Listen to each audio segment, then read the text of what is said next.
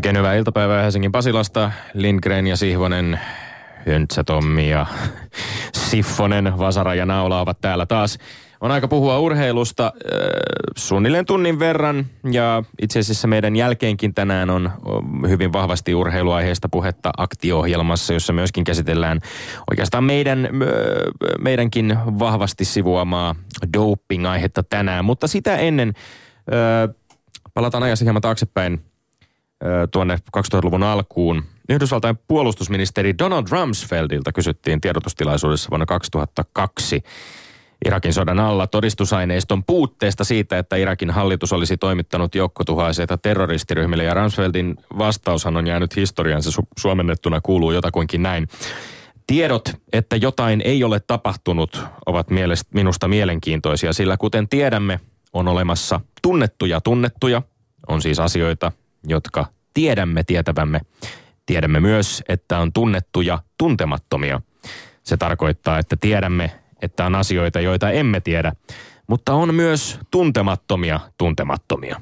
Niitä, joista emme tiedä, ettemme tiedä. Tiedot, että jotain ei ole tapahtunut, ovat minusta mielenkiintoisia.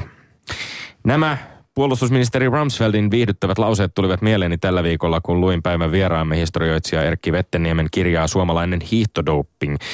Kirjaan on listattu reilusti yli 200 sivua tarinaa suomalaisen hiihtourheilun lääkehuollosta, sana jota kirjailija Vetteniemi itse dopingin sijaan mieluummin käyttää, ja se perustuu Erkki Vetteniemen oman arvion mukaan 99 prosenttisesti joko julkaistuihin teksteihin tai julkaisuvapaaseen arkistomateriaaliin. Suomalainen hiihtodoping on siis kirja, jossa on hyvin pitkälti kyse, jos sallitte Rumsfeldiläisittäin, tunnetuista tunnetuista. Se liikkuu myös paikotellen kylläkin tunnettujen tuntemattomien alueelle, eli niihin asioihin, joista tiedämme, ettemme täysin voi ainakaan todistetusti tietää totu, täyttä totuutta. Lämpimästi tervetuloa vieraaksi, Erkki Vetteniemi. Kiitoksia teille. kirjoitat kirjasi johdannossa, että, että historioitsijana haluan ymmärtää enkä syyllistää sekä luonnollisesti olen kuullut paljon, koska olen kirjoittanut aihepiiristä ja päässyt puheisiin alan ihmisten kanssa. Oliko tätä kirjaa kirjoittaessa lainkaan vaikeaa vetää rajaa sen suhteen, mistä asioista historioitsijana voi tai saa kirjoittaa, mitkä puolestaan menisivät, jos sallitaan näiden tunnettujen tuntemattomien tai peräti tuntemattomien tuntemattomien alueelle?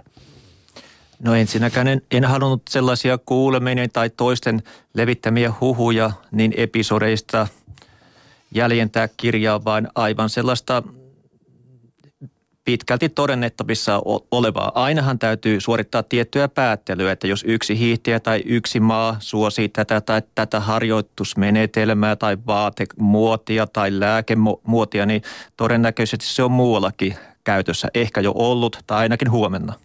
Niin ja, ja aika usein myöskin ehkä sitten kommentoit tai jätät tavallaan asiat auki vedoten siihen, että mikä on se virallinen tarina, mitä on virallisesti kerrottu ja se sitten asetetaan niin kuin dokumenttien kanssa rinnakkain vastakkain ja katsotaan, kumpi on ehkä todennäköisemmin pitää paikkansa. Joo, tässähän olisi helppo syyttää valehtelusta ja uh, urheilijoita ja urheilupiirejä.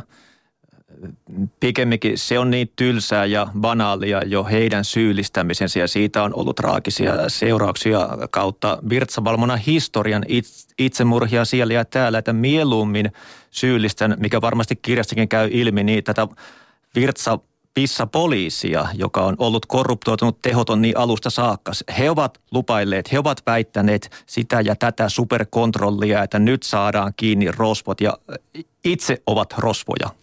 Tästä äärimmäisen mielenkiintoisesta aiheesta jatkamme pian. Öö, lisää puhetta tosiaan kirjasta suomalainen hiihtodoping ja, ja suomalaisen hiidon lääkehuollosta tuonnepana, mutta nyt testaamattakin tiedän, että, että tämän, tämän studion isänillä on ainakin jonkin verran kofeiinia veressä, siihen ei tarvita A- eikä B-näytteitä ja kenties jo puheen tempokin paljastaa tämän tunnetun, tunnetun sillä me olemme Lindgren. Ja Sihvonen. Seuraa urheilun mielipidejournalismia, kun kohta kaksi miestä alkaa väännältää urheilukysymyksien totuudesta, vaan jos oikein palavissaan olemme ja väitteessä on riittävästi tykövetoa, luvassa on peräti urheilun ratkaisukeskeistä journalismia. Tällä viikolla kuultiin täällä Yle puheella maanantaina urheiluillassa melkopuolisen hyvää keskustelua urheilujournalismista, kun Manu Myllymäen johdolla Sirkka Rajamäki Joose Palonen ja Pekka Holopainen istuivat alas. En määräni enempää aio kommentoida keskustelun sitä osuutta, joka koski minua itseäni, jossa puhetta pidettiin yllä urheilutoimittajan brändäämisestä. Myönsin ohjelman aiheen tiimolta puhelin haastattelun. Väitetään, että minä olisin urheilutoimittajana brändi. No, tottahan se taitaa olla, mitä tuota kiertelemään. Tuon urheiluilan varsinaista keskustelijoista vain Holopainen on brändi. Suomessa brändiksi ei pääse kepulikonstein. Homma tulee perustua ylivertaiseen osaamiseen, kuten Holopaisen esimerkki vastaan sanomattomalla tavalla osoittaa. Oma brändini, jos sellaista voidaan puhua, pohjaan siihen, että voin milloin tahansa antautua mitä syvällisimpiin pelitapakeskusteluihin tyyppiluokkaa Jukka Jalosen, Lauri Marjamäen ja Alpo Suhosen kanssa. No, Apen kanssa voidaan keskustella myös vaikkapa eksistentialismista. Pärjään kyllä. Pekka Holopainen huomautti pari asiaa varsin ansiokkaasti. Ensinnäkin Ruotsi on noin 20 vuotta edellä urheilutoimittajien brändäämisessä verrattuna Suomeen. Toiseksi Holopaisen mukaan perinteinen journalismi ei aina käy mittatikuksi, kun puhutaan urheilujournalismista. Miksi?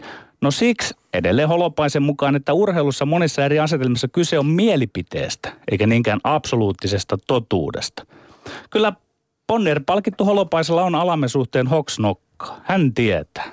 Mietitään nyt porukalla – minä olen luonut koko urani kirjoittamalla siitä ja lähes vain siitä, oliko jossain Turkasen pelissä jääkiekkojoukkueella liian vähän vai sopivasti vai liikaa viivelähtöjä. Pyydän lukijaltani ja myös kuulijalta nyt anteeksi, jos olen ne muotoiluni viivelähdöistä tai muusta urheilusta saanut kuulostamaan totuudelta – ei, ei. Kyse ei ole totuudesta, vaan mielipiteestäni. Toki siitä, että vain laukoo mielipiteitään on kosolti matkaa brändiksi. Brändi syntyy vasta, jos osaa lisäksi kertoa, että miten niitä viivelähtöjä voi lisätä, mitkä syöttösuunnat ovat auki ja miten sitä ja sitä trappia vastaan pitää pelata. Kyky vastata, miten kysymyksen erottaa Pekko Halopaisen urheililla niistä kahdesta muusta keskustelijasta. Siksi Holle on brändi. Ja nyt kun tuo Tommi Helsinkiläinen tuossa vastapäätäni niin oljentelee olemustaan, ripittäydyn kuulijalle sen verran, että eihän sekään ole ikiaikainen totuus, että politiikka ei kuulu urheiluun. Se on vain meidän urheilusta jotain ymmärtävien lähes voittamaton mielipide kyseistä asiasta. Tiesikö kuulija, että olin mennä ihan solmu, kun uusi päävalmentajamme Janne Nieminen harjasi ja sparrasi minun viime lähetyksen jälkeen kysymällä toisinpäin. Kuuluuko urheilu politiikkaan? Kolme väitettä, kuhunkin aikaa 180 sekuntia, kongi armahtaa tai pätkäisee, tuomarina tohtori Erkki Vettenniemi. Yleisradio on siunannut meitä seuraavilla väitteillä. Yksi. Onko Kaisa Mäkäräisellä arvokisapeikko, kyllä vai ei? Kaksi. PSG murskasi Barcelona 4-0, koska valmentajien taistossa Unai Emery vei Luis Enriqueta 100-0. Kyllä vai ei? Ja kolmas – Onko Terese Juhaukin saama 13 kuukauden kilpailukielto riittävä? Kyllä vai ei? Kisälli. Oletko valmis mielipidejournalistiseen tai jopa ratkaisukeskeisjournalistiseen urheiluvääntöön kanssa? Minä olen valmis ja haluan myös lisäksi huomauttaa, että ne brändit usein syntyvät myöskin siitä, että mm, itseään brändäävät ihmiset tykkäävät puhua kauheasti itsestään. Siinä tapauksessa annetaan palaa. Kyllä vain. No niin. Onko Kaisa Mäkäräisellä arvokisapeikko, kyllä vai ei? Kyllä, Kaisa Mäkäräisellä on arvokisapeikko valitettavasti. Sillä harmittaa aivan pirusti urheilijan itsensä puolesta huomata, että vuosi toisensa jälkeen MM-kisaladuilla kisat sujuvat heikommin kuin maailmankapin kisoissa. Ampumahiihdossa, jos missä, pitää kutinsa kutinsa, puhe pienistä marginaaleista. Ja kärjen taso on koventunut ja leventynyt viime vuosina entisestään, mutta kymmenien starttien jälkeen tilastot kertovat myöskin karua faktaansa. Esimerkiksi pikakilpailu ja sitä seuraava takaa jo on nyt Mäkäräisellä mennyt enemmän tai vähemmän pieleen kuusissa arvokisoissa putkeen. Viime ja toissa vuoden MM-kisoja seurasi välittömästi maailmankapin osakilpailuvoitto. Nyt melkein toivoisi, ettei niin käy, varsinkin jos sunnuntain yhteislähdössä jää luukäteen. Ei ole mäkäräisellä arvokisapeikkoa. Se arvokisapeikko on vaan kotikatsomossa niiden korvien välissä, jotka sieltä lämpimältä sohvalta mulkosilmän kautta toljottaa niitä mm. arvokisoja. He, arvokisoja. Koko arvokisojen käsite joutaa romukoppaan. Eihän ampumahidon MM-kisat ole mitenkään arvokkaat arvokisat. Todelliset arvokisat käydään maailmankapissa. Maailmankapissa urheilu, kuten mäkäräinen, on paineita. Maailmankapissa on jaossa paitsi suuri kunnia, myös rahaa. Mäkäräinen on äärimmäisen kylmähermonen, taitava ja fyysisesti vahva kilpailija, joka antaa piut paut MM-kisoille. Toki hänestä näkee, että ketuttaahan se, jos voit toi tuu, mutta se ketutus on vain kisakohtaista. Mä tarkoitan, että MM-kisojen kilpailu on vain yksi kisa muiden joukossa. Mä haluan, että ei Mäkäräisellä ole arvokisapeikkoa tai täsmällisemmin, ei ole yleensä kisapeikkoa. Ei ole kisapeikkoa, se on siis se mieltä, että lähinnä raha kiinnostaa. Se on yksi... Näinhän se tässä suoraan, suoraan sanottuna sanoi. En, en sano missään tapauksessa, että pelkästään raha kiinnostaa, vaan et, nyt sä oot nostamassa sitä arvokisoa, MM-kisoa no ylitse muiden ja perustat siihen tämän kummallisen, lähes niin kuin olkiukon, Koska että hänellä Kaisa Mäkäräinen on ihan itsekin myöntänyt kantavansa arvokisoissa paineita ja odotuksia niskassaan, mutta ilmeisesti Petteri Siivosella on parempaa tietoa siitä, miten ampumahiihtäjä suhtautuu MM-kisoihin ja toisaalta maailmankappiin. Niin, mutta että niitä, ihan pa- niitä, paineita, lähtöjä. niitä paineita on myös siellä ma- maailmankapissa. No tässä on nyt jotenkin muista nurinkurista tämä, koska siis kyllähän tätä jotenkin on arvioitava ihan puhtaasti sen perusteella, että miten on mennyt. Maailmankapissa Mäkäräisellä on palkintopallisijoilla kuudelta viime vuodelta useammassa kuin joka kolmannessa kisassa. Palkintopalliprosentti komee 37,1. Sen sijaan 2011 MM-kullan ja hopean jälkeen Mäkäräisellä Joo, on... joo, kuunte- joo. Kuuntele, miksi et sä kuuntele? Tämä on ihan relevanttia faktaa. MM-kullan ja hopean jälkeen 2001 Mäkäräisellä on MM-ladulta saldona 26 startista kolme pronssia. Palkintopalliprosentti on 11,5. Selvästi pienempi kuin mitä se on maailmankapissa. Jonkinlainen syy tähän varmaan lienee. Tommi, Mikä se syy on? sunnuntain jälkeen voin sanoa, että tervetuloa ensi viikolla kanssani tähän studioon. Minä en mitä- se arvokisa Peikko onkin hävinnyt jonnekin. Minä en mitään näin. niin paljon ole, odottaisi ja toivoisi kuin että se Peikko pääsisi. Nythän sä myönsit, että Peikko on olemassa. En myöntänyt- en myöntänyt Jos se mitään häviää Pei- sillä, ei, että menee ei, hyvin. ei, Mä en se- missään nimessä myöskään vinoille se häviäisi mäkäräiselle. sillä. Mä sympatiseeraan urheilija, joka syystä tai toisesta on al- alisuorittanut arvokisossa suhteessa maailmankap-lähtöihin. Ei. Ei, ei, ei ei, tässä mistään penkki, ei tässä mistään penkkiurheiluväen odotuksista on myöskään kyse. Ja Mari Laukkasella on paras sijoitus näistä suomalaisista hiihtäjistä. Tomi. Luulet sä, että Mäkäräinen on tyytyväinen? No niin, Sormi pystyssä, siirrymme seuraavaan aiheeseen. toinen väite. BSG murskasi Barcelonan 4-0, koska valmentajien taistossa Unai Emery vei Luis Enriquetä 100-0. Kyllä vai ei? Kyllä, kyllä mies vastaa taas. Kyllä, tiistai 4-0 voitto oli täysin suvereeni esitys Unai Emerin valmentamalta Paris Saint-Germainilta PSGltä. Yksi futismatsi on yksi futismatsi, mutta aika harvoin näkee Barcelonan saavan yhtä kylmää kyytiä. Paitsi tietysti esimerkiksi viime syksynä, kun Pep Guardiola Manchester City käytti samalla tavalla aktiivisella prässillä hyväksi aukot Barsan keskikentän ja puolustuksen välissä voittaessaan Barcelonan 3-1 kotonaan. No, Verratti ja Draxler oli tiistain perissä aivan huikeita, samoin jatkuvasti vaaraa aiheuttanut Edison Cavani. Itse asiassa tämä 4-0 tulos jopa mairittelee Barcelonaa. Tämä kairaus olisi hyvin voinut olla paljon karumpikin. PSG ja Barcelona 4-0 ja Emery Enrique 100-0. Ei, ei, Ei. vienyt 100-0. Ei vienyt edes 60-40. Saattoi viedä 55-45 korkeintaan. Valmentajan väliset menivät 5-5-4-5 Anai Emerille Luis Enriken tappioksi. Sen mä myönnän. Heille ja meille valmentajien piirissä ei ajatella niin, että vaikka ottelun tulos olisi miten raju, että kyse olisi murskavoitosta tai tappiosta valmentajien taistossa. Mä ymmärrän, että ulkopuolisten unisin silmi saattaa tuntua, että nyt toinen valmentaja antoi karttukylvyn toiselle valmentajalle. Mutta hyvin, hyvin harvoin se on niin. Valmentajat esikuntinen valmistavat joukkueensa ja pelaajansa peliin teknisesti, taktisesti, fyysisesti, psyykkisesti. Kyse on melko puolesta kudelmasta eri ulottuvuuksia asioita. Yllättävän pienet seikat käänsi tuon mainitun pelin parisilaisille. Mä lyön vasaralla viimeisen naulan todisteeksi. Tulemme näkemään toiseen osaatteluun. Barcelona ei tule muuttamaan juuri mitään pelaamisessaan ja hallitsee sitä peliä. Ai jaa, ei tule ei tuu muuttamaan mitään ja silti Ei tulee juuri voittamaan. mitään. Tulee, Ei- tulee ei- hallitsemaan. Tuleeko voittamaan myöskin? Sitä ei, sitä ei me olla ennustajia, me olemme analyytikkoja. Neljä, nel, olen. 4-0 on futiksessa ja varsinkin jos Barcelona on siellä nollasarakkeessa, se on kyllä Pelasko murskavoitto. Ja väärää Luis, Luis nyt? Enriquen, no, se- ky, no voidaan ihan hyvin sanoa. Siis Litmanen ja Pan, Pasanenkin analysoi Tiki siellä takaa. studiossa. Mitä? Siis sun mielestä se oli toimivaa ja hyvää pelisysteemiä, Oma, mitä oma peliidentiteetti. Jokaisen, Omaa peliä, jo- eikö oma siinä ole mitään ongelmia?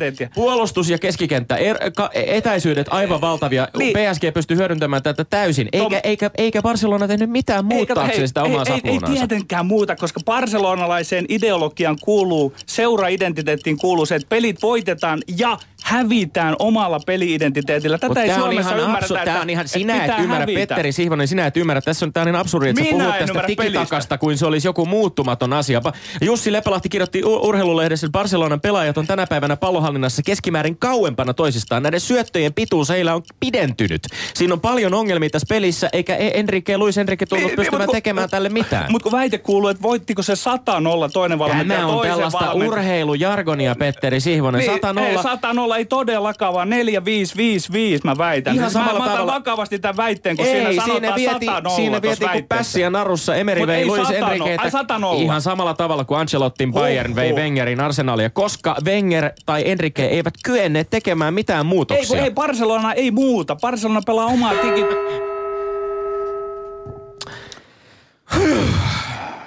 Kolmas väite. Kolmas väite. Onko Terese Juhaukin saama 13 kuukauden kilpailukielto riittävä? Kyllä vai ei? Kyllä mies vastaa, kyllä, 13 kuukautta on riittävä. Tämä suomalaiskansallinen mielipide on tietysti se, että norjalaiset saatana aina fuskaamassa eivätkä edes anna riittäviä rangaistuksia, kun käry käy. Jokainen doping-tapaus tulee kuitenkin käsitellä yksilöllisesti, eikä mitään selvää näyttöä tahallisuudesta Juhaukin tapauksessa ole. Clostebol-pitoisuudet, joita Juhaukilta mitattiin, oli niin mitättömiä, että ne puoltaa urheilijan omaa selitystä tämän lääkevoide trofodermiinin käytöstä. Liikuntatieteen erikoislääkäri Sergei Iljukovia lainaten, dopingrike on todennäköisesti vahinko, sillä Closteboli on alkeellinen vaihtoehto voima- ja kestävyysominaisuuksien parantamiseen. Ei, ei ole riittävä. Ei läheskään riittävä. Koko järjestelmä on pohja pois, kun rangaistuksia jaellaan näin epämääräisesti. Eikä tässä ole vähäkään kyse mistään Norja-Suomi doping-maaottelusta. Mun ajattelussa urheilussa ei ole mitään väliä, kuka urheilu on minkäkin maan väreissä. Ja siitä loogisesti seuraa se, että eri maita ei saisi kohdella eri tavalla. Pitäisi olla pelisäännöt samat ihan kaikille dopingin suhteen. Voi olla, että Juhakin rangaistus oli jotenkin urheilun moraalisesti, siis vallitseva moraali ja koodiston mukainen. Mutta dopingin osalta tulee viljellä moraalisen pohdinnan sijaan eettistä pohdiskelua, mikä tarkoittaa moraalin uudelleen arvioimista. Eettisessä katsannossa, kun tavoite on puhdistaa huippurheilua dopingista, Juhakin rangaistus 13 kuukautta on kestämättömän vähän ja verinen vääryys. Tämä, tämä sinun jakosi, joka on kuultu moneen kertaan moraaliseen ja eettiseen urheilupuheeseen. Tämä on ihan täyttä tällaista sihvoslaista itsetehostusta, jolla sä yrität väittää, että et, et sulla on jotain laajempaa mitään, ja syvempää Ei, filosofista ei, ei. tietoa kuin Ei. muilla dopingista on kaavamaisesti ja normien mukaisesti toistelevilla, puhetta Ei toistelevilla. on käsite. Mä sanoisin vielä näin, että kun mikä Pe- tässä on... Petteri, No, sano sä 12-18 kuukautta on se haarukka, johon, johon tämä kuuluu sääntöjen mukaan, jos ei ole todistettavissa tahallisuutta. Mitkä seikat sun mielestä pu- tu- tukee sitten tahallisuutta, jos Ei, olisi pitänyt to, to, toi on just se epäolinen kysymys. Säkin oot pelkästään lehtitietojen varassa ja sä luettelit äsken, mikä se aine olikaan, mutta blää, blää, blää. Vaan tässä on nyt se, se pointti on tässä on se, että, että ADT touhua mitä touhuu, heilläkin on ne ongelmansa. Sitten eri tahot lätkii näitä rangaistuksia, kaikki on näin sekavaa. Hei, olisi melkein parempi, että doping sallittaisi urheilussa, jos tämä menee näin sekavaksi tämä homma. Että ei, siis yksilö ei voi ennustaa omaa oikeu, oikeudellista arvoa. Meidänkin ohjelmassa vieraillut liikuntalääketieteen asiantuntija ja muun muassa Viron antidoping-toimikunnan lääketieteellinen asiantuntija Sergei Ilukov on todennut, että urheilu tarvitsee puolueetonta ja ammattimaista kohtelua antidoping-ammattilaisilta, ei mitään kansan ristiinnaulitsemista. Oletko tästä eri mieltä, Petteri? Ei, mä oon tismalleen samaa mieltä, mutta mikä on seuraus? Että ne, ne on ihan ATD vetää vihkoon, sitten näitä tu- tuomioita annetaan sinne sun tänne, niin melkein Sulla olisi parempi, että kirjaimetkin, sulla menee kirjaimetkin vihkoon. Siis tässä, e, mä en ymmärrä ollenkaan, että millä perusteella se nyt, sulla ei tullut mitään niin kuin järkevää argumenttia sen suhteen, että minkä takia tämän tuomion olisi pitänyt olla kovempi, jos, jos, se, jos Siis- se on se sun kantasi. Si- Siis tota, sen takia se pitää olla kovempi, se pitää olla maksimaalinen ja kaikille sama. Ei sillä, että on asianajajien taidosta kiinni, että miten ne saa nyt esitettyä sen kertomuksen siellä jossain oikeusasteessa. Että se aina vaan sama ja kaikille ja se Kongi kumahtaa viimeisen kerran ja aivan hetken päästä on aika siirtyä väittelyyn ja tuomarointiin. Yle puheessa. Lindgren ja Sihvonen. No niin, tohtori Erkki Vettenämi, ota ohjat, tuomaroi, anna piste jommalle kummalle kohta kohdalta. Voit painottaa joko väitteiden sisältöjä tai kaunopuheisuudessa onnistumista. Tai kiihkoa. ja, ja kaikki käy. Keskustelit ensin suomalaisesta ampumahiihtäjättäreistä ja hänen, mikä se oli se termi, arvo, Arvo, kisa. arvokisa Peikko. No minä ymmärrän sen siis, että suuren hetken jännityksenä, suuren kilpailun jännityksenä. Joo. Tämäkin on suuri hetki pienelle kirjoittajalle, kun pääsee suoraan radion lähetykseen ja mittasin tuossa teidän keskustellessa pulssi, niin sehän nousi yli sadan, minulla siis. Jo tässä jännityksen vuoksi, että kun odottelen vuoroa, niin, niin voin kuvitella, miten pitkälle se voi nousta urheilijoilla, kun itse urheilevat ja rehkivät. Minulla se nousi toiselle sadalle vasta Tornimäen nousuissa lapsena. Että kyllä hänellä tällainen suuren hetken jännitys varmasti on, kuten monilla muillakin. Se vain saa erilaisia ilmenemismuotoja, että tästä, tästä Tommi Lindgrenin kanssa samaa mieltä. Ok, tänne ensimmäinen piste ilmeisesti. Öö, se, oletko seurannut aktiivisesti itse ampumahiihtoa, Erkki Vetteniemi? Olen, olen. Koska hiihtoa olet seurannut ilmeisesti Olen viime vuosisadalla molempia aktiivisesti. Seuraan edelleen viime vuosisadan tapahtumia ja myös 1800-luvun tapahtumia, mutta näistä pitää päivittää näitä nykyhetken tapahtumia niin tuonempana sitten. Tämähän tuli sen, senkin takia mieleen, että kun me päästään puhumaan tuossa aika paljon kohta ö, lääkkeistä ja, ja, ja hiihtämisestä, niin, niin kun puhut juuri siitä ö, suuren merkittävän hetken aiheuttamasta jännityksestä ja muusta ampumahiihto on aika erikoinen kilpailulajina yhdistelmä sitä, että pitää saada siitä koneesta ladulla mahdollisimman paljon irti ja sitten myöskin pystyä tasaamaan se pulssi siellä ammunnassa. Joo, että suosittelen, jos eivät ole vielä kokeilleet, niin beta-salpaajaa, että sehän laskee sen pulssin. Minulta jäi kotiin.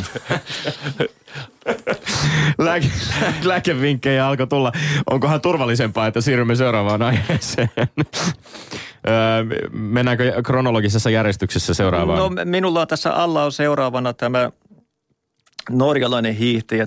Terese Juhaug, okei. Okay. Hypätään kolmosaiheeseen koska se on tässä järjestyksessä. Onko oikein, että, että häneltä vietiin työ, ammatti, elinkeino, maine 13 kuukaudeksi? No maine meni ehkä Suomessa pidemmäksikin niin ajaksi. Nähdäkseni molemmat olivat, olivat loppujen lopuksi väärässä, väärässä mm. siinä, mutta, mutta toinen oli enemmän oikeassa, kun kysymys muotoillaan näin, näin, että oliko oikein, että hänet tuomittiin 13 kuukaudeksi kilpailukieltoon. Tommi Lindgren sanoi, että kyllä oli oikein ja Petteri Sihvonen, että ei. Minä olen samaa mieltä, ei ollut oikein – Tosin Petteri jatkoi, että olisi pitänyt saada enemmän, sitä, enemmän jäähyä. Minusta siinäkin oli jo 13 kuukautta, siis noin 400 vuorokautta liikaa, että, että mitäs, mitäs, käyvät, mitäs käyvät viemään ihmiseltä am, ammatin joidenkin, joidenkin – lääkitysten takia. Löysit siis kahdesta öö, oikeastaan niin kuin väärä, mielestäsi väärässä olleen vähemmän ihmisen väärä, ajatuksista niin kuin hi- hieman yhtymäkohtaa kuitenkin Kyllä. Petteri Sihvosen esittämiin argumentteihin. Eli tilanne on nyt yksi yksi, jos mä oikein ymmärrän.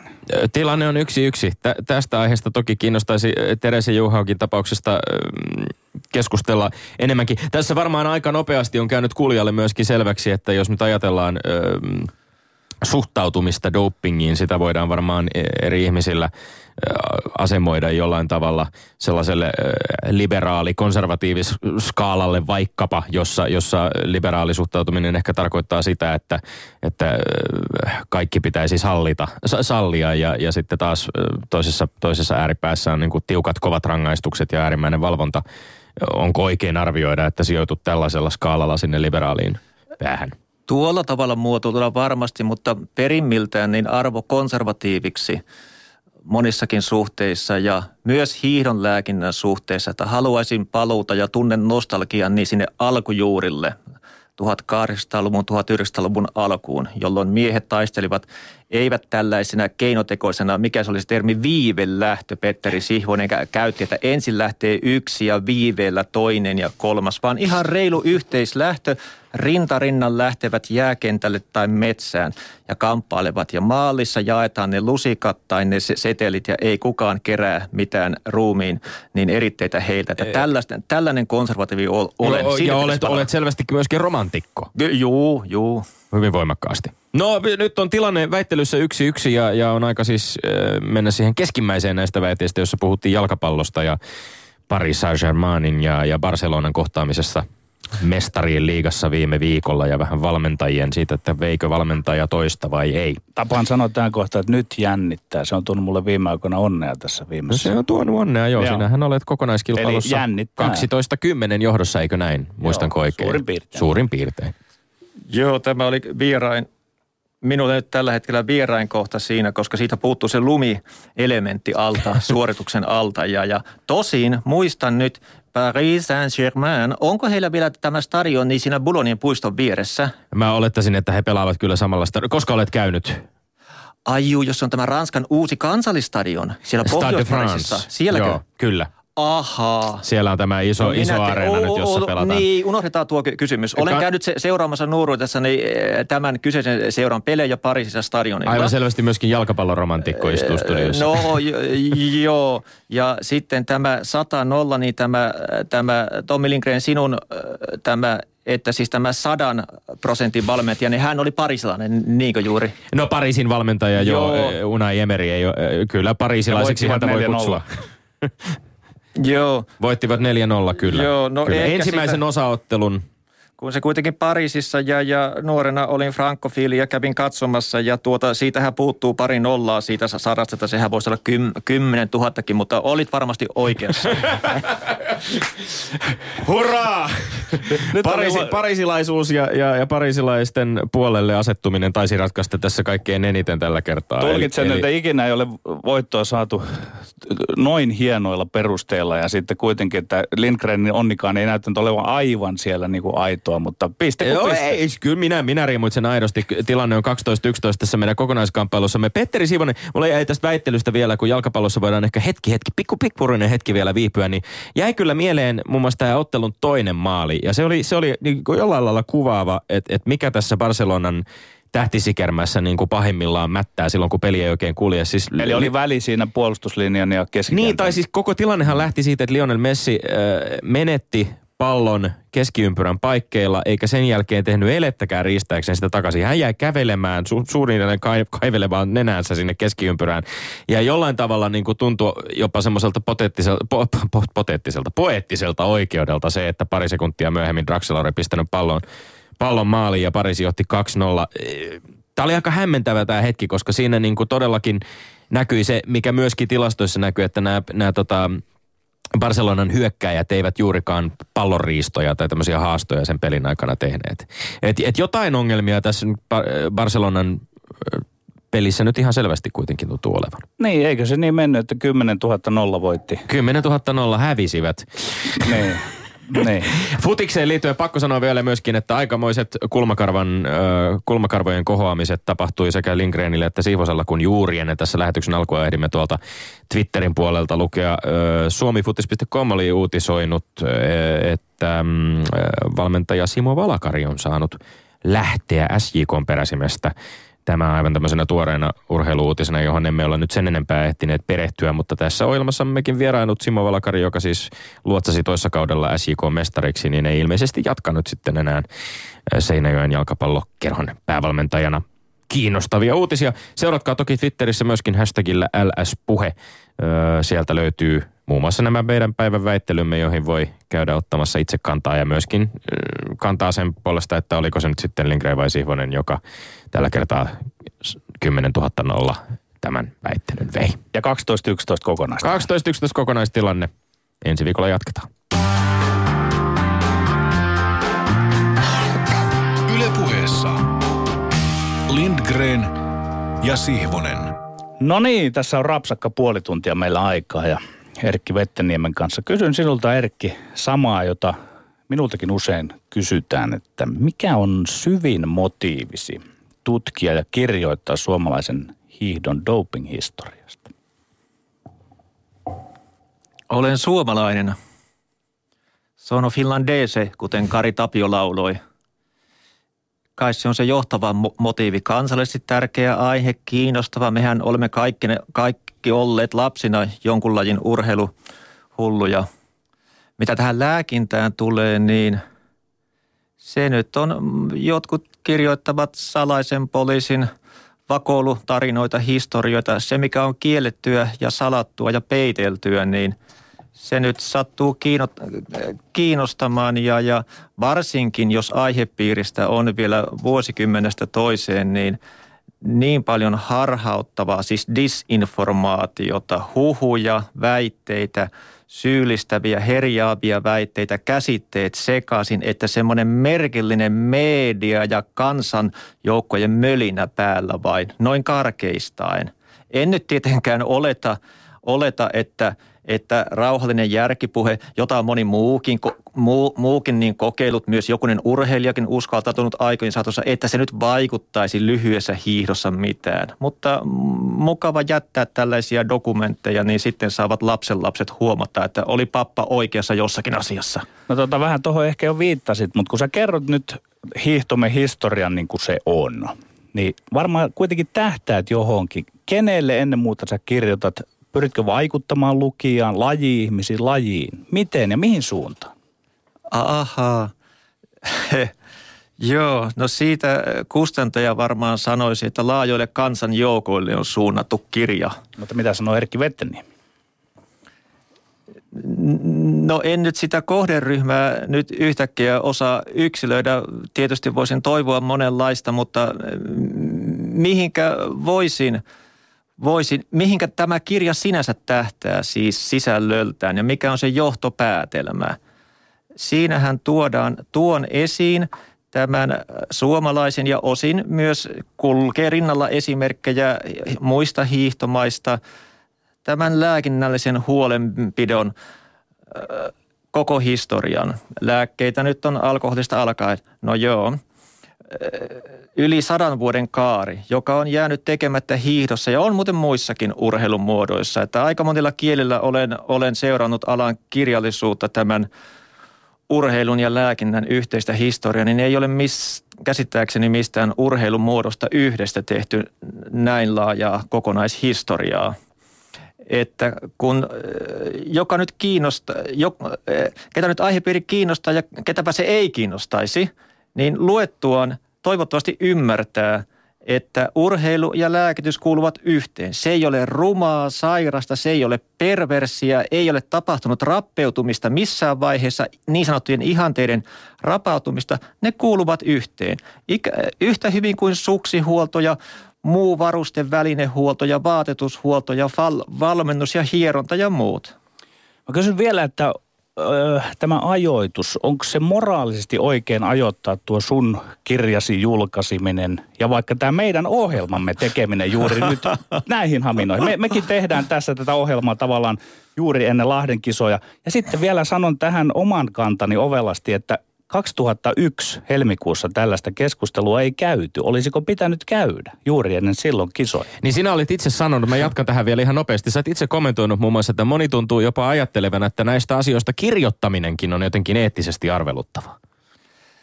No en nyt tiedä niin ajatteleko oikeasti semmoista puhetta nyt kuulee, mutta ehkä he, joilla, joiden mielestä se on jotenkin noloa tai itsellä jostain syystä jotain salattavaa – mutta siis hiihtokirjoja laskin tuossa kävellessä vai hiihtäänkö tänne tulin, en nyt muista, kun on lääkitys päällä. Että tämä, tämä on yhdeksäs, kahdeksas tai yhdeksäs suomalainen – tässä näillä lumilla ilmestynyt hiihtoaiheinen teos, jonka, jonka ajoitus nyt voidaan sanoa, että on Lahden ehdoilla. Se varmasti harmittaa joitakin ihmisiä se, että voin, voin yrittää, että ne, joita harmittaa tämä ajoitus, että aihepiiristä puhutaan ennen hiihtokilpailua, tervetuloa kustantajaksi, niin työnnetään seuraava hiihtokirja markkinoille juhannuksena. Katsotaan reaktioita sitten. Niin ja sitten on myös se pointti, että onhan se nyt oikealla hetkellä se itse asia nostettava tässä keskustelussa. Milloin siitä keskusteltaisiin, jos siitä ei nyt keskusteltaisi? Viittaan vain edelleen siihen, että 2001 ei keskusteltu.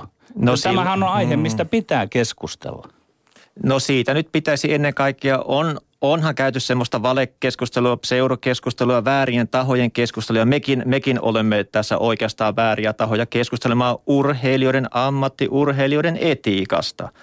Journalistit päättävät omat eettiset ohjesääntöjä ja niin poispäin, että koko tilanne pitäisi rauhoittaa no ehkä pariksi sukupolveksi ja sitten urheilijat saisivat koota omat etujärjestönsä ja tehdä omat sääntönsä. Se olisi sitä aitoa keskustelua. No, äh, olet aika selvästi myöskin ilmaissut sen, että et, et halua niin kuin, äh, huhupuheita oikeastaan koota kirjaan. Olet halunnut ihan, ihan tiedossa olevia faktoja historioitsijana kerätä tähän selkeästi keskittyä niin kuin dokumentoituun, todistettavissa olevaan tietoon. Mutta onko sitten Suomen urheilu- ja hiihtopiireissä edelleen paljon niin kuin vaiettuja salaisuuksia. Niillä ei tarvitse sen enempää spekuloida, mutta jos, jos tällaisia salaisuuksia on, niin mistä se johtuu? Miksi niitä on? Minkä takia on asioita, joista, joista ei uskalleta puhua? Onhan niitä salaisuuksia. Hiihtohan on väline urheilua. Tiedämme siis voitelu ja suksien huoltopuoleltakin on tälläkin hetkellä niin salaisuuksia ja tuskin Suomessa sen, sen enempää kuin muualla. Että tällaiseen, tällaiseen kilpavarusteluun liittyvät seikat, niin pyritään pitämään se oletettu kilpailuetu itsellä. Ja no, ja sitten kun on nyt jostain syystä joskus kielletty tietyt lääkkeet, niin siitähän nyt on vaikea puhua ja toimittajakin ollut vaikea puhua, puhua sillä tavalla rauhallisesti kiihkottomaksi, kun jotkut sen kokevat syyllistämiseksi. Onko tämä semmoinen suomalaiskansallinen ominaisuus, että sinä Erkki Vettenimi, kun saat katsoa sinne taaksepäin historiaan, että eh, nyt on 16 vuotta Lahdesta Lahteen. Ja sitten jos katsotaan laajemmassa silmänalossa, kansalaissotaankin on aika pitkä matka. Ja ei me olla oikein selvitty siitä kansalaissodasta. Onko meillä kyvyttömyyttä käydä läpi sitä historiamme ja oppia sitä? Onko tämä suomalaiskansallinen erityispiirre jopa? En oikein usko siihen. Sehän on melko laaja selitys tai syytyskin sen, että Suomessa vain märehditään vanhoja niin asioita. Märehditäänkö niitä liian vähän? No, no se märehtiminen, minä puhuisin vaan keskustelusta, tutkimuksesta, kirjoittamista. Se on sitä historian äh, lähimenneisyytemme työstämistä. Ei siihen pidä liittää mitään sen suurimpia intohimoja – että, että sellaista rau, rauhallista kerrontaa ja puhetta, niin menneisyys täsmentyy, ja, mutta koskaan ei valmistu. Eihän tämäkään, tämäkään kirja ole siis äh, koko farmakologian selvitys. Ei, ei suinkaan. En minäkään tiedä, mitä kaikkea yskänlääkkeitä tai vitamiinien varjoituja käy. Tiettyjä keskeitä, keskeisiä piirteitä – No suomalaisen hiihtodopingin tarina alkaa kirjassasi tuolta Oulun suunnalta 1800-luvun lopulta ja, ja käyt läpi muun muassa siis alkoholin käyttöä tämmöisenä ensimmäisenä piristeenä ladulla. Se tarina kulkee sitten aina tänne Lahden mm 2001 asti, mutta ei tietenkään aivan näihin päiviin asti. Onko niin, että historiatsijan näkökulmasta totesit jo tuossa aikaisemminkin, että olet ollut kiinnostunut viime vuosisadalla seurannut hiihtoa aktiivisesti. Kuitenkin varmaan tällaisista asioista kirjoittaessasi ymmärrät, että näitä, tätäkin kirjaa varmasti luetaan aika, aika suurella mielenkiinnolla hiihtopiireissä, niissä samoissa hiihtopiireissä, jossa, jossa on mukana ihmisiä, jotka tälläkin hetkellä kilpailevat tai valmentavat tai ovat tuolla päättävissä tahoissa mukana. Nyt vaikkapa juuri käynnistyvissä hiihdon maailmanmestaruuskisoissa ensi viikolla. Joo, minä kun en niissäkään piireissä liikun, niin en, en ole saanut kuin muutaman satunnaisen hiihtoihmisten palautteen. Ei niissä ollut mitään haisevia jätteitä mu- mukana, vaan pikemminkin päinvastoin, että palaute on tervetullut ja varmasti, var, erityisesti jos tämä Lahden kisaorganisaatio muistaa vielä kutsuvieras lipuille, niin meitä on kolme henkeä heti tulossa ja sukulaisia mukana. Erkki Vettinen, mä oon pikkusen eri mieltä sun kanssa, että äsken kuvasit sitä, että olet vain todennut kylmän viileästi rauhallisesti. Kyllä nimittäin täältä löytyy tömäkkää tekstiä. Tämä on suora lainaus. Mm. Äh, Tämä on täältä loppupuolta kirjaa, missä tehdään selvästi johtopäätöksiä. Kirjoitat. Lääkehuolto ei ole ilkeä kasvain, jonka poistamalla tavoittaisimme kilpahiidon alkuperäisen olemuksen.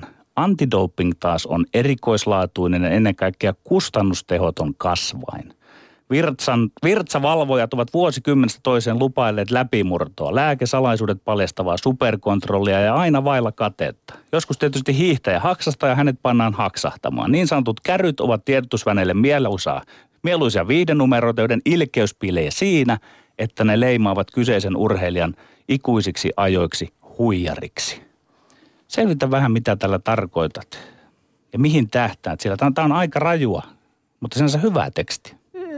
Ei kai rajua. Onhan näitä ihan maailmalla, maailmalla tutkimusteksteissäkin ja muillakin kielellä todettu tämä, tämä valvontakoneiston surkeus. Että kun nyt juhlitaan, tai juhlittiin jo, mutta olympiatasolla kohta 50 vuoden – niin ikäistä virtsavalvontaa, niin mitä sillä on saavutettu? Vuosikymmenestä toisen on tämä, tämä, tämä avaintermi, että puhdistamme, puhdistamme urheilun. Mistä puhdistamme, mistä lääkkeistä?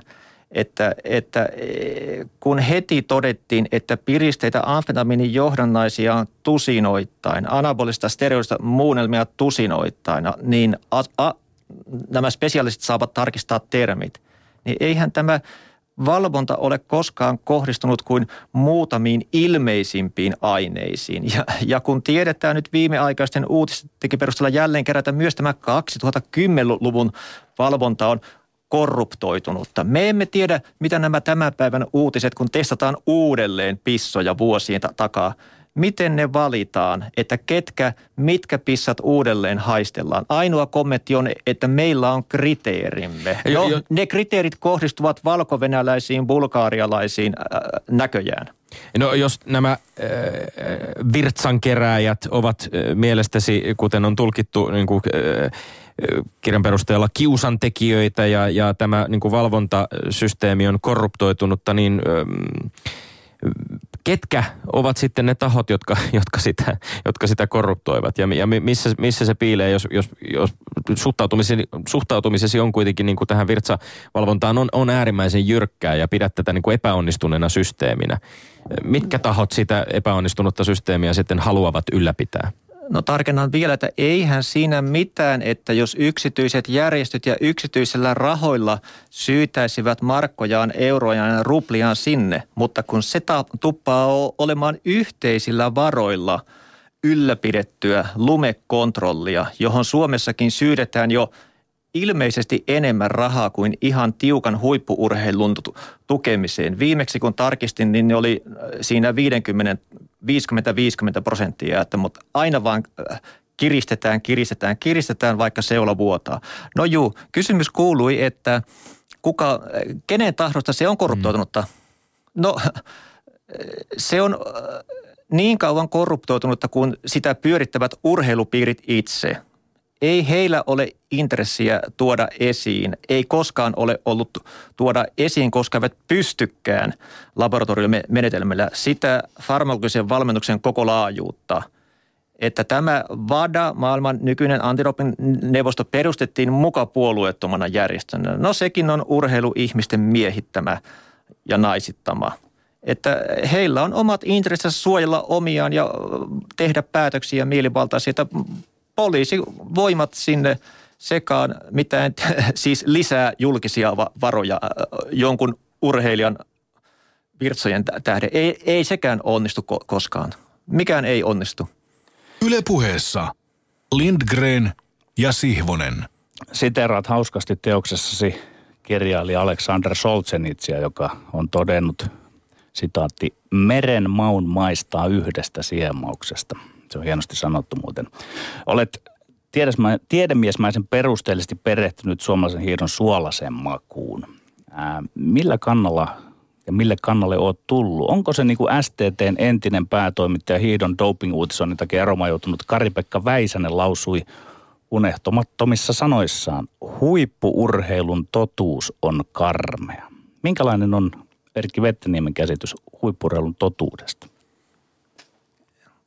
Eihän tämänkään kirjan perusteella pitää, pidä nyt kenenkään tekijästä tehdä johtopäätelmiä, että tekijä, siis minä ihannoisin totaalista teholääkitystä ja niin, niin poispäin. Se on vain realistisen tarkastelun pohjalta syntyviä johtopäätöksiä.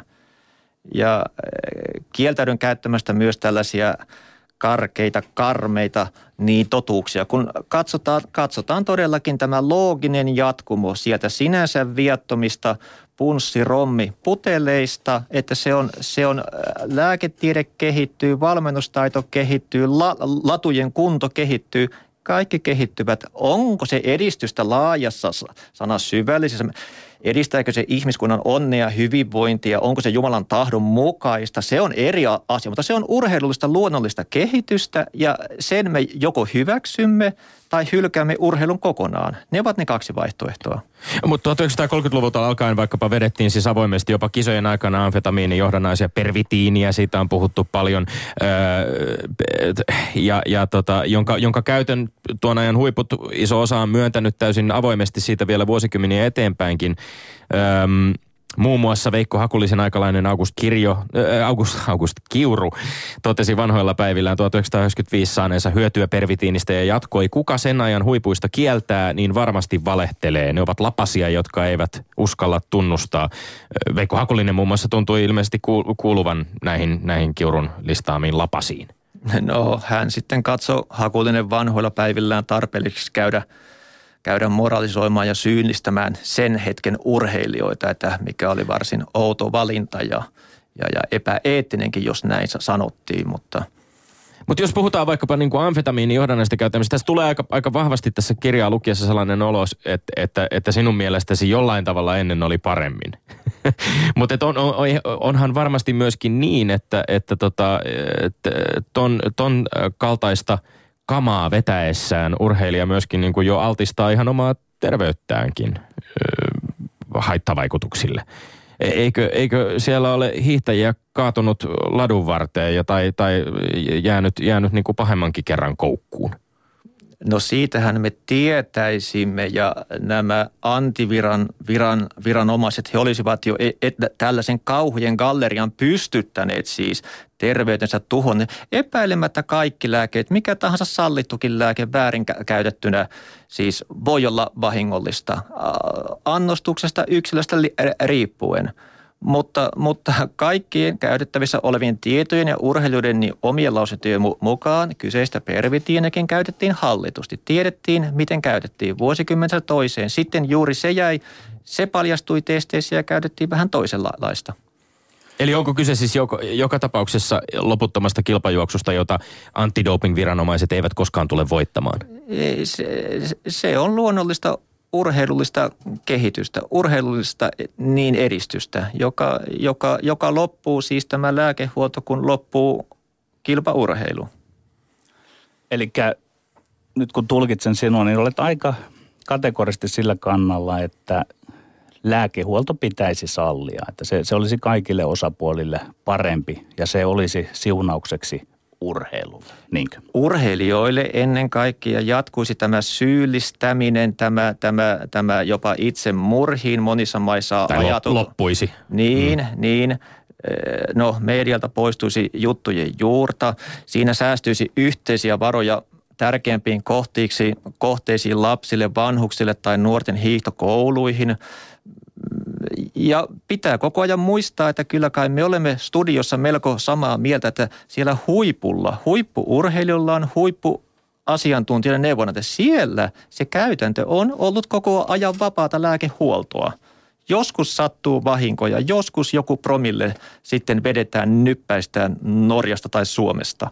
Se on rivua sellainen syyllistäminen. Siitä ollaan eri mieltä, että pitäisikö tehdä niin, että se doping niin sanotusti vapautettaisiin, tai että jatketaan nykymenetelmällä tai yritetään jollain ihmekonstilla vielä enemmän sitä tuota, toppuuttaa.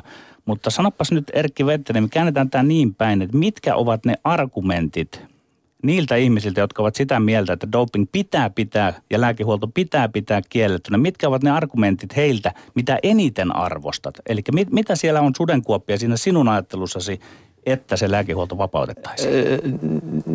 muistutan vain, että nythän on vain murto-osa Koskaan ei ole kielletty kuin murto-osa suorituskuntoon vaikuttavista aineista, lääkkeistä tai lääkeaineista. Että se raja on aina mielivaltainen, mikä, mihin, mihin se vedetään.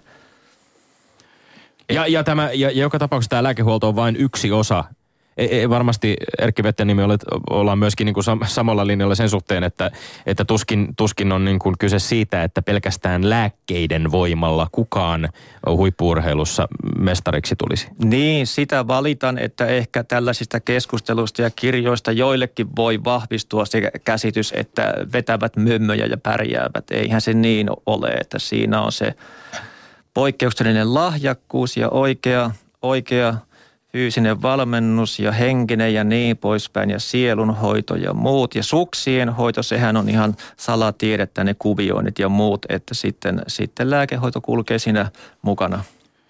Erkki Vettänimi, olet taitava kynänkäyttäjä nyt kun tässä olen tilaisuudessa sinulta kysyä, niin tulkitsepas vähän itseäsi kerro, mitä tarkoitat tällä. Taas tulee täältä, voisiko sanoa vähän niin kuin tulkintojen ja arvuutuksen puolelta tekstiä sinulta tuosta teoksestasi. Lainaus. Väkijuomia voi hankkia huoltojuomaksi kuka tahansa hiihtelijä. Lääkeaineiden kehittely taas on neliportainen prosessi, joka tuottaa ehkä kymmenessä vuodessa myyntiin kelpaavan tavaran. Sitten on hiihtolääkäri Juha-Pekka Turpeisen sitaatti. Mutta jo toisessa vaiheessa, kun suurin piirtein on todettu, että rotta säilyy hengissä, aine on urheilijoiden käytössä. Ja sitten sinä jatkat. Suomen osalta lisäisin, että urheilija voi pitää itseään onnekkaana, jos hän pääsee käsiksi kolmannen tai neljännen vaiheen aineeseen. Tämän kirjan edelliset luvut eivät antaneet aihetta rohkeampiin oletuksiin. Mihin rohkeampiin oletuksiin? Siis siihen, että täällä oltaisiin tällä lääkehuollon jollain sektorilla oltu tai, tai nyt oltaisiin edellä kilpailijamaita. Ei siitä ole il, ilmennyt mitään, mitään, mitään todisteita. Ei edes aikoinaan. No ei. No eh, kyllähän se, kyllähän se piristeryypyn periaate on tunnettu kautta ihmiskunnan historia, että se nyt varmaan melko samaan aikoihin keksittiin, kun käytiin kilpailemaan. Mutta tämä kohuttu ja, ja edelleen otsikossa oleva niin erytropoini, erytropoetini epohormoni, sitä nyt jos ja kun Suomessa 80-luvulla saatiin sairaalasta, niin muualla – muualla niitä huhuja on, että jo silloin kun oli kliiniset kokeet käytössä suurissa maissa – että jälkijunassa tultiin ja se vanha vitsi siitä, mikä ei koskaan kumoudu, koska uskomukset, ne, ne ovat niin vahvoja, että täällä olisi verihuolto muuten, verensiirrot niin keksitty jopa täällä, niin sehän ei pidä paikkaansa. Vaikka, vaikka totesit, että pyrkimyksesi ei ollut missään nimessä hyökätä tai tuomita tai hakea kirjalla tämmöisiä sensaatiohakuisia skuuppeja, niin melko lailla isosti kuitenkin otsikoitiin Helsingin Sanomissa kirjaan perustuva artikkelis, jossa kerroit tosiaan Suomen hiihtoliitolla olleen todistetusti epohormonia mm. 1980-luvun lopulla ennen 89 MM-hiihtoja Lahdessa tällaisten veritestien kehittämistä varten, tai se oli tämä virallinen tarina. Suomalaiset ilmoittivat, että Lahdessa järjestettäisiin kisat, jossa Epon ja veritankkauksen käyttäjät jäisi kiinni, mutta mitään epotestiä ei kuitenkaan silloin saatu aikaiseksi valmiiksi. Ja ainakin kirjasperusteella on niin syytä epäillä, että nämä testien kehittämiseen hankitut epohormonit päätyivät sitten suomalaishiihtäjien käyttöön. Toteat jopa, että jos ja kun näin oli, sen parempi Suomen urheilulle. Onko, mä, jotenkin kiinnostaa kuitenkin se, että, että, että onko Suome, suomalaisten, onko meillä jotenkin käsitys siitä, että, että jos ajatellaan nyt vaikkapa Lahden 1989 MM-hiihtoja, e, että tämä valtaisa menestys, kuusi kultaa, viisi hopeaa, neljä pronssia, millä konsteilla se menestys on saavutettu. Et onko meillä sinisilmäinen ajatus siitä, jos me ajattelemme, että, että mitään käryjä ei ole käynyt, joten... Joo, e, e, tässä nyt sopii, sopii olettaa, että ollaan syyllistämässä. Minähän olin siellä ladun varressa hoputtamassa, että minun johtopäätökseni vieläkin on siitä paremmuudesta, että eikä siihen mm, selvempää niin selitystä ole kuin, että suomalaiset hiihtivät hieman lujempaa kuin muut ja varsinkin mm. ne ylämäet. No, no siihen, siihen EPO-projektiin, siinä nyt on tietty moralisoinnin paikka, koska voidaan päätellä, se on kirjassa siis laajempana, kun katsotaan se tapahtumasarja, ne hakemukset ja puheet ja harhautukset ja hakemukset ja valtiovallan tuki, että sitä, sitä rahoitusta saat, haettiin. Hiihtoliitto haki ja olympiakomitea vain sitä varten, että saataisiin tämä suurin piirtein viimeinen, viimeinen ase epohormoni käyttöön, että siinä yhteisiä varoja hieman harhautuksella – mutta et usko, että Suomi... mikä, mikä mm. olisi ollut rikos siinä hetkessä. No se on vanhentunut jo ja jos tehtäisiin kansanäänestys, niin varmasti kansa ottaisi mieluummin ne mitalit pitäisi täällä, kun passittaisi. No joo. M- mutta myöskin oletat, että Suomi tuskin oli tässä niin kuin millään niin. tavalla poikkeava verrattuna juu, muihin maihin. Joo, silloinen päävalmentaja on todennut suoraan, että hänellä on vahvat niin epäilyt, e- että naapurilla Ruotsissa ja, ja Italiasta on lausuntoja ja niin poispäin, että, että ei mitään radikaalia lääkeetua ollut. Erkki Vetteniemi, mielestäsi on doping-keskustelua ja doping-keskustelu. Sanonut kirjassasi irti esimerkiksi elokuvaohjaaja Arto Halosen tavasta kertoa dopingista ja sitä mukaan urheilumme sinivalkoisesta valheesta. Mitä vikaa tai korjattavaa on Halosen kerrontatavassa? Miten oma tapasi kertoa eroaa tuosta Halosen tavasta? No juu, tämä kohuelokuva Mikä mustavalkoinen valhe, niin siinähän, äh, kun nyt muistelen niitä, niin kun puhutaan näinkin araksi koetusta aiheesta, niin siinä pitäisi olla lähteä Aasta, Bstä, Cstä liikkeelle, että ensin täsmennetään käsitteet. Ei syyllistytä anakronistiseen kerrontaan, että siis tällä hetkellä kielletyistä menetelmistä syyllistetään muinaisia urheilijoita, joita ei ole. Pitäisi selvittää, mitä on kielletty ja milloin. Se oli se lähtökohta. Sitä ei tehty. Siinä vedettiin myyntivaltiksi, että joku väitti Mietaa Jussista upeasta hiihtopersonasta jotakin. Ja siinä väitteessä meni ne vuodet sekaisin, eli Mietaata syyllistettiin tietyltä ajankohdalta, jolloin ei mitään rikettä olisi voinut tapahtuakaan. Ja sitten juuri se, että minä nyt men, mennytkään työntänyt kynää ja paperilehtiötä siis urheilijoiden nokana alle, että kerro mitä käytit, otitko se sinäkin. Siis e, elokuva on voimakas väline ja siinä, siinä tietoisesti nolattiin kunnioitusta nauttivia kansalaisia. Asian voi hoitaa hienovaraisestikin, tuotiin televisioruutuihinkin täl, tällaista nöyryyttämistä. Se on väärin. Joo, lämmin kiitos vierailusta, tohtori Erkki Vetteniemi. Keskustelu dopingista, kiellettyjen aineiden käytöstä tulee jatkumaan. Pysykää kanavalla, sillä heti meidän perään kello 14 starttaavassa aktissa puhutaan myös dopingista. Pääseekö huipulle puhtain keinoin? Pitäisikin doping vapauttaa? Tätä samaa keskustelua voi jatkaa. Jos olette kuunnelleet meidän ohjelmaa, niin ottakaa toki siihen osaa, koska ohjelmaa voi soittaa numeroon 020690001. Jos haluatte kommentoida myöskin Erkki Vetteniemen ajatuksia, niin siihen on siihen on ehdottomasti mahdollisuus. Kiitos vierailusta Erkki Vetteniemi. Olkaa hyvä ja hiihtelemisiin. Ja sitten Tommi Lindgrenin maineikkaat urheiluterveiset. Lähetetään ne tällä kertaa poikkeusluvalla SM Ralli debyyttiinsä viikonloppuna Mikkelissä tekevälle Kalle Rovanperälle ajokortittomalle 16-vuotiaalle, joka vi- jo viime kaudella on voittanut Latvian rallimestaruuden Mikkelissä. Kalle Rovanperä äh, pysyttelee menemään isänsä Harrin vanhan kartturi Risto Pietiläisen rinnalla. Pysykää kanavalla tosiaan Melomi Lindgren ja Sihvonen ensi viikkoon. Kuulemiin.